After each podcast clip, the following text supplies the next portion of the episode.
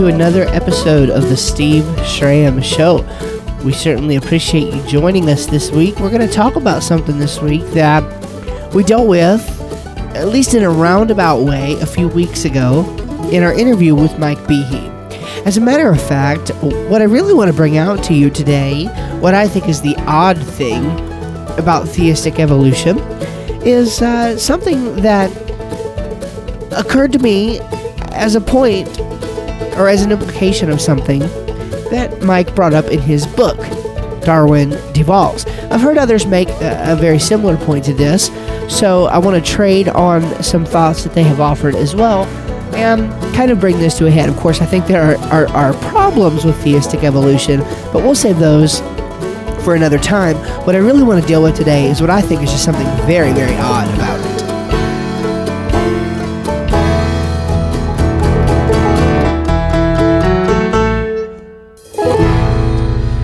All right, well, we made it to episode number 88. The odd thing about theistic evolution. The odd thing about theistic evolution. I want to talk about this for a few for, for a few moments.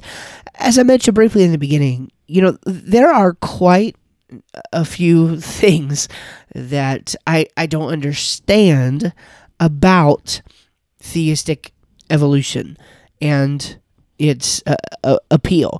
Now, I I do understand a, lot about it. Okay, I do understand the appeal of some to it, why they would uh, go go to it for motivations that may or may not be sound. They may or may not be biblical. And again, I'm not painting with a broad brush because uh, all I have are the anecdotes of times that I have read their materials and conversed with them.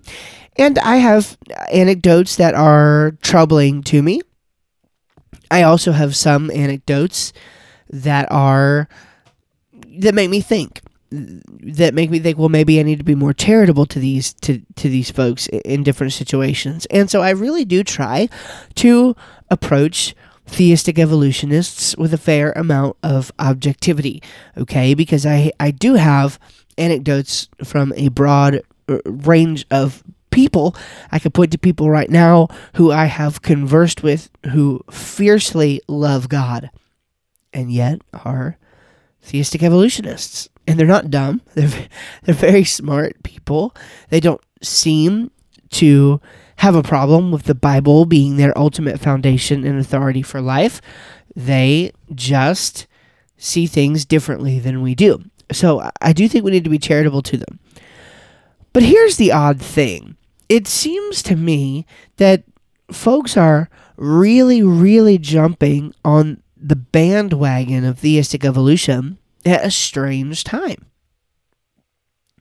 There's an article out in the Federalist that brings this point to a head. It's a very good article. I enjoyed it. And it is based on this observation that Mike Behe made in his book recently. And here was the observation that over one third of professional biologists now think Darwin's mechanism doesn't work. And if you've read his latest book, Darwin Devolves, the evidence is is damning. I mean, it really is. the The evidence is just mounting against the Darwinian mechanism working. Now, of course, I'm a young age creationist, so I want to take it further, and I want to say that the entire paradigm of universal common ancestry has issues. So when I argue against theistic evolution, uh, my primary beef with the enterprise is, of course, the issue of age. So, in that sense, I have the same beef with it that I do with old earth creationism of the reasons to believe variety. And of course, not because of some arbitrary thing, uh, it's not even because I think the Bible textually teaches that we can calculate the age of the earth. Now, I do think I do think we can calculate roughly the age of the earth from the Bible. Don't get me wrong on that. I, I do think. But my primary motivation for taking issue with other views is theological. I mean, let's just admit it. It has to do with the issue of suffering and death before sin. And again, I know there have been nuanced renderings of that offered by old age proponents. I'm not convinced by any of them. Most of the time, when they try to characterize the young age view, they miss it. They dismiss it as something as arbitrary as saying, oh, well, uh, maybe animal death is not affected in you know when when Romans 5 talks about sin entered in the world through one man, they think that we just immediately are bringing in animal death into that uh, portion of scripture and leaving it at that. Now that is not why. Oh my goodness, that is that is just not why. Oh, uh, that that that that young age creationists have theological issue with the long age paradigm and I don't have time to go into that part of it this morning. Maybe we'll save that for another time. But but that's not the issue. Most young age creationists would readily affirm that Romans 5 is not dealing with animal death before the fall, that that is pretty much exclusively dealing with human death. But it does tell us who entered sin into the world. Now we can go to other passages and see what the effects of that sin were, but it does tell us that when sin entered the world, death entered into the world. It tells us that death passed upon all men. But it also says that death entered into the world. So from that, we can take that and use some other passages to show that it affects more than just human life. And of course, there's details in Genesis that we use uh, as well. But again, I don't want to get too sidetracked on that. That is an issue that I take, and maybe we'll get clear on that and, and talk about that another time. I just want to make the simple observation that uh, if it is true that about one third of professional biologists now question Darwin, then we should, in my view, we should be seeing a rapid departure from this paradigm, not a rapid attachment to it in this day. And uh, that doesn't mean that all the theistic evolutionists are going to, you know, I think should become uh, young Earth creationists. Of course, uh, okay, so I think they probably should. But I realize that's probably not going to happen. So if they were to abandon theistic evolution, you know, they're probably landing in something like the intelligent design camp. They may even decide to affirm universal common ancestry, excuse me, much like Mike Behe does but again, I think it's so important to underscore that what Darwin suggested is a mechanism that has been evidentially shown to not be able to produce the biodiversity that we find. And the political correctness, the pressure that comes along with being someone who must accept Darwinian evolution in order to be considered a, a intelligent individual in this day. It's completely attached to Darwin's rendering of evolution. Now we've got those like James Shapiro and uh, other folks who are trying to rescue the, the the paradigm of evolution and use different uh, mechanisms to allow for its propagation. But again, as we discussed, and as as Behe's book so ably shows, these things rest on the laurels of the mechanistic process getting started via Darwin to begin with. And so, uh, if it can be shown that Darwin's mechanism can't do anything at all to build new structures, well, then the entire paradigm has got problems. And there has to be, no matter what you affirm about the time it took or whatever, there has to be an intelligent cause.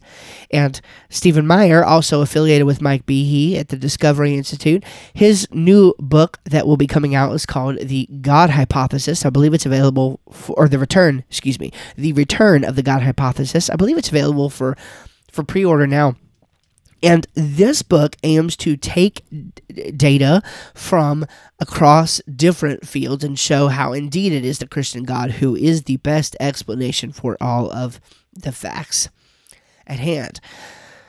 So that's the point I want to make. One third of professional biologists who are not necessarily Christian, not necessarily intelligent design um, advocates or whatever. We're talking about folks who would be happy to claim that they were atheists or, or, or whatever, probably, are questioning this mechanism, and the evidence is so damning against it that it's hard to believe that the church is attaching itself so strongly. And again, I, I can't say it enough that this is the same exact error that was repeated or is being repeated that happened when the church decided that it was going to hitch its its wagon to the Copernican model of the solar system and of the universe. We must be careful when uh, using the Bible to try to inform or whatever scientific kinds of information. There is great error in taking some modern model of science that you have developed and and and trying to line that model of science up with the Bible. That was the real the real error in the whole uh, Galileo Copernican debacle. The real the real error was those Christians who tried to take this model of the solar system and make that be what the Bible was saying. That was the error in that case. And I'm arguing that the same exact thing happens with the Big Bang Theory. When people take Genesis 1 1 and try to say that is the Big Bang, well, we're just silly. If you read any history about this at all, we're just silly to think that somehow the Big Bang is not going to be abandoned in the future. It's not as well evidenced as people would like for it to be. I'm, just, I'm sorry, it's just not. And the reality is, when this goes out of style in the future, what are all of those Christians going to do who attach themselves to the Big Bang? I understand, again, the appeal and being able to use it as an apologetic. I get that. But heavens me. I mean, when eh, eh, eh, when we attach our understanding of the Bible to specific models in science, science being such a topsy-turvy, twisty-turny kind of enterprise, the kind of thing that is changing so much, it seems to me like we're in, in grave danger when we try to attach specific models to it. Now, something a little bit different is going on with the evolution case because I don't think anybody is trying to specifically line up events in the evolutionary synthesis with exactly what is happening in Genesis. I think most proponents of theistic evolution are saying, look, Genesis doesn't speak to this even at all. So maybe there is a little bit of a difference there, but at the same time, many Christians are vigorous defenders of the evolutionary enterprise, of Darwin's same evolutionary enterprise. And even, and again, this is something that has been admitted to me. I'm not claiming this, I'm not just asserting this. It has been admitted to me personally by a multiple theistic evolutionist that they have decided to take an alternate view of Genesis than the one that is immediately obvious to them because they are persuaded by the evidence for Darwinian evolution. I've even had them admit to me, again, personally, that Jesus Christ and Paul, these writers, were confused when it came to matters of creation. And Paul was confused as a writer. Jesus, as the Son of God, confused about the things that happened to creation. I mean, not only has this been claimed by them and asserted by them, but they've argued it. They've provided what they think is biblical evidence that Jesus was ignorant of things that happened in the beginning.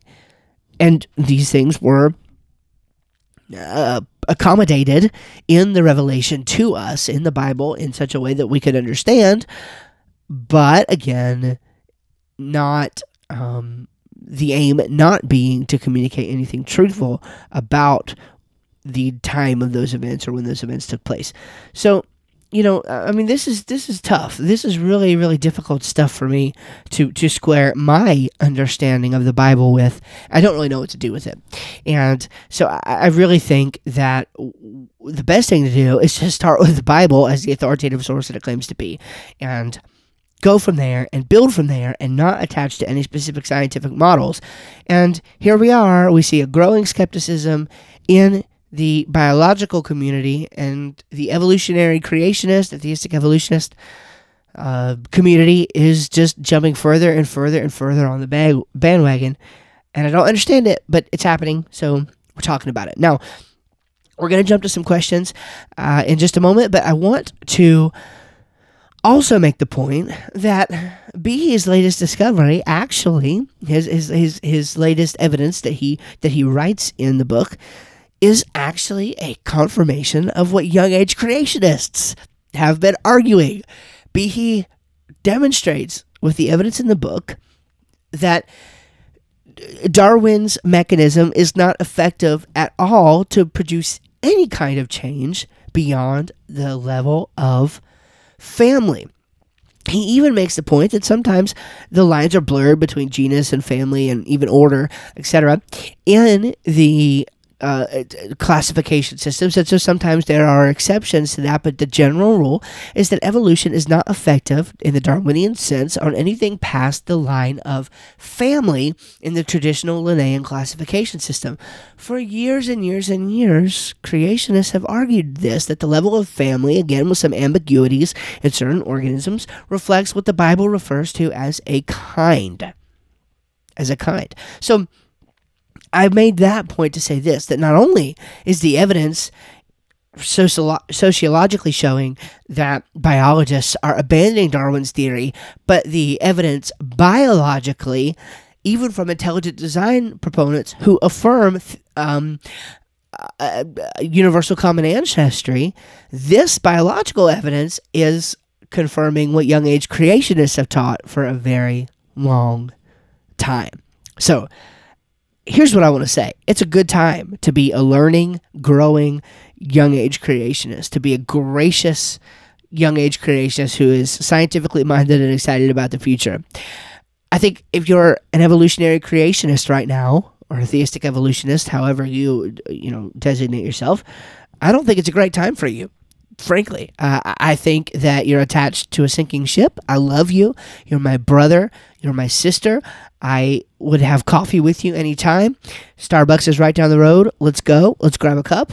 Uh, but I think you're wrong, and I think you're making a grave error, and I'm not afraid to say it. So we'll come back with a few questions here in just a moment. Thanks for joining us on the Steve Schramm Show. I will be right back. Do you struggle to defend what you believe? Is it possible that you might be able to articulate your answers in a clearer way and give good reasons for why Christianity is true.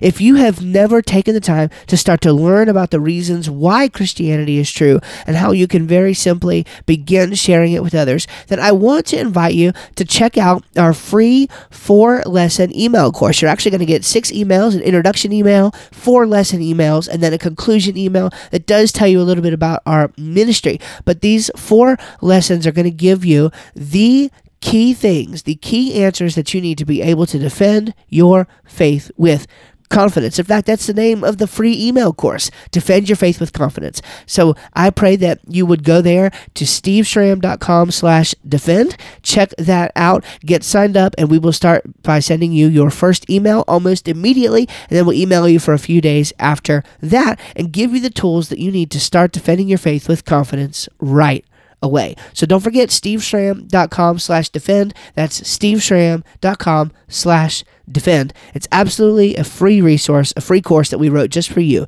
and we're super excited to share it with you. steveschramm.com slash defend. All right, we are back, ready to go, and want to answer some questions that came in from Quora.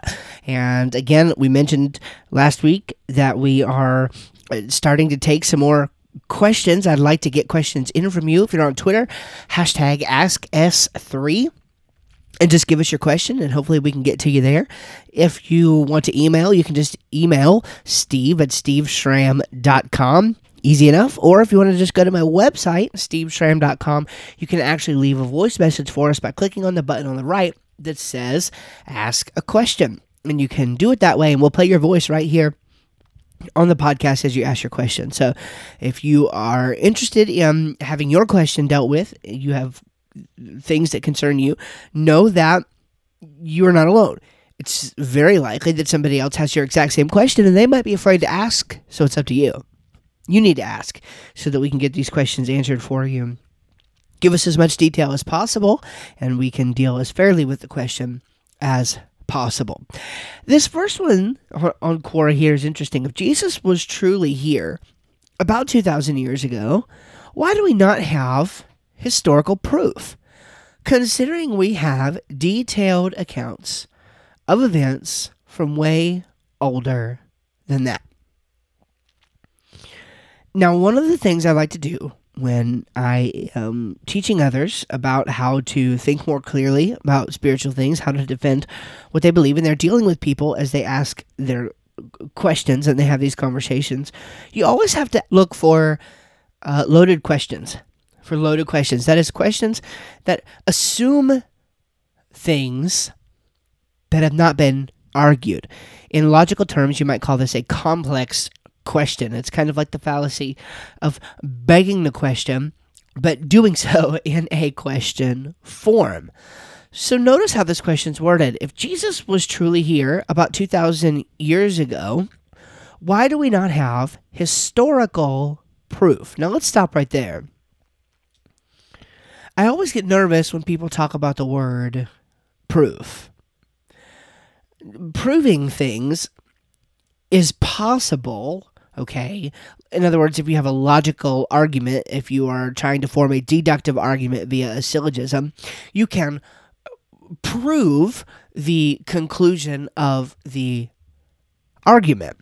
So, for instance, uh, Socrates is a man, all men are mortal, therefore, Socrates is immortal.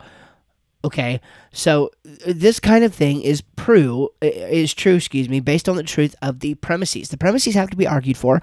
If the premises are argued for and turn out to be true, then you can prove inescapably the conclusion of the deductive argument.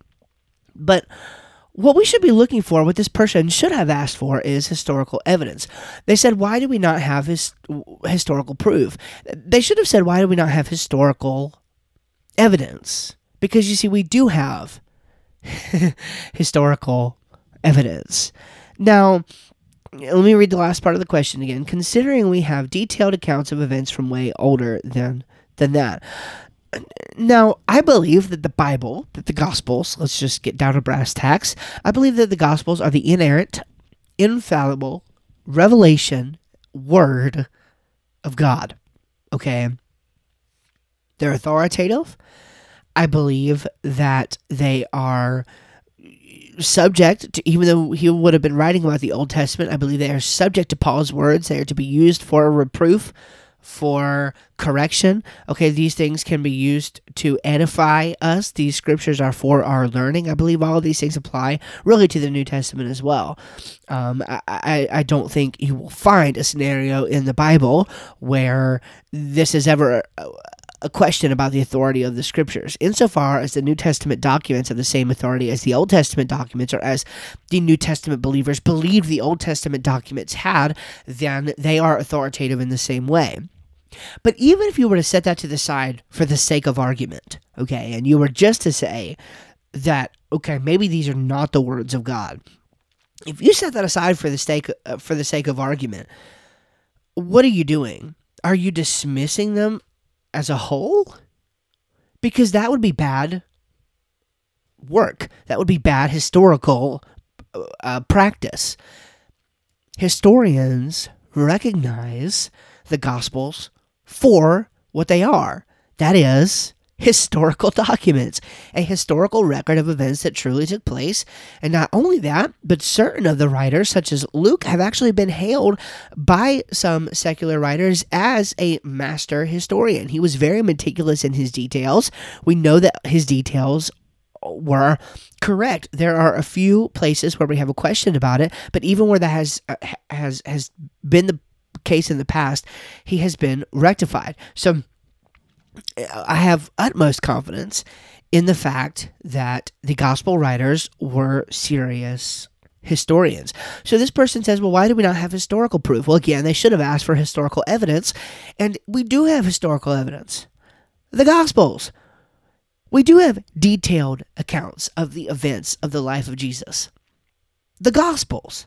People somehow dismiss the Gospels on the basis that many Christians take them to be the authoritative Word of God. But why do that? Uh, I take it to be the authoritative Word of God, but even if you don't, consider that they are generally reliable historical documents. Now, is that enough to show that Jesus is the Son of God? No, I don't think so.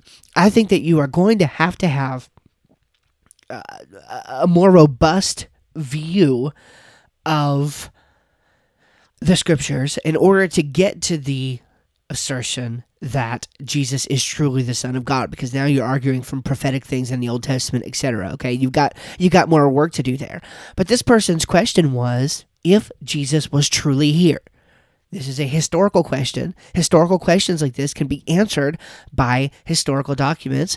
And not only do virtually all historical scholars believe that Jesus existed, but they also believe very important things about his life. That is, uh, and just coming off of Easter, this is fresh in my mind, the details surrounding the death, burial, and resurrection of Jesus are affirmed, most of those details are affirmed by the vast majority of historical scholars, secular ones included.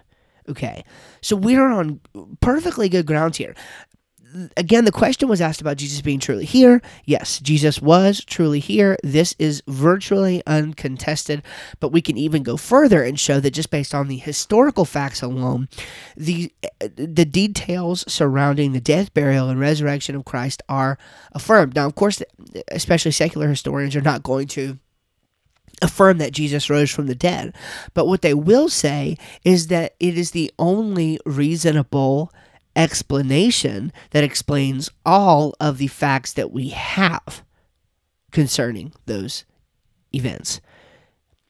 There is no other explanation that has been offered that is able to do the work of explaining everything as nicely as the hypothesis that indeed God raised Jesus from the dead. Now, you know, on Quora, you see questions but then you also see answers that other people other people give. And you know, uh, there was a an answer to this question, the the very first one, that is it it straddles this line between true and not true. And I want to read it for you and maybe take just a minute to point out some examples, and then I think we're going to have to wrap up for today. Uh, running out of time here. I had two more questions, but we'll deal with those maybe another time. So here was this answer that, this person provided. I'm just going to stop as we go through and uh, correct what I think are the misunderstandings and point out things that I think are, are maybe uh, helpful. Here's the answer.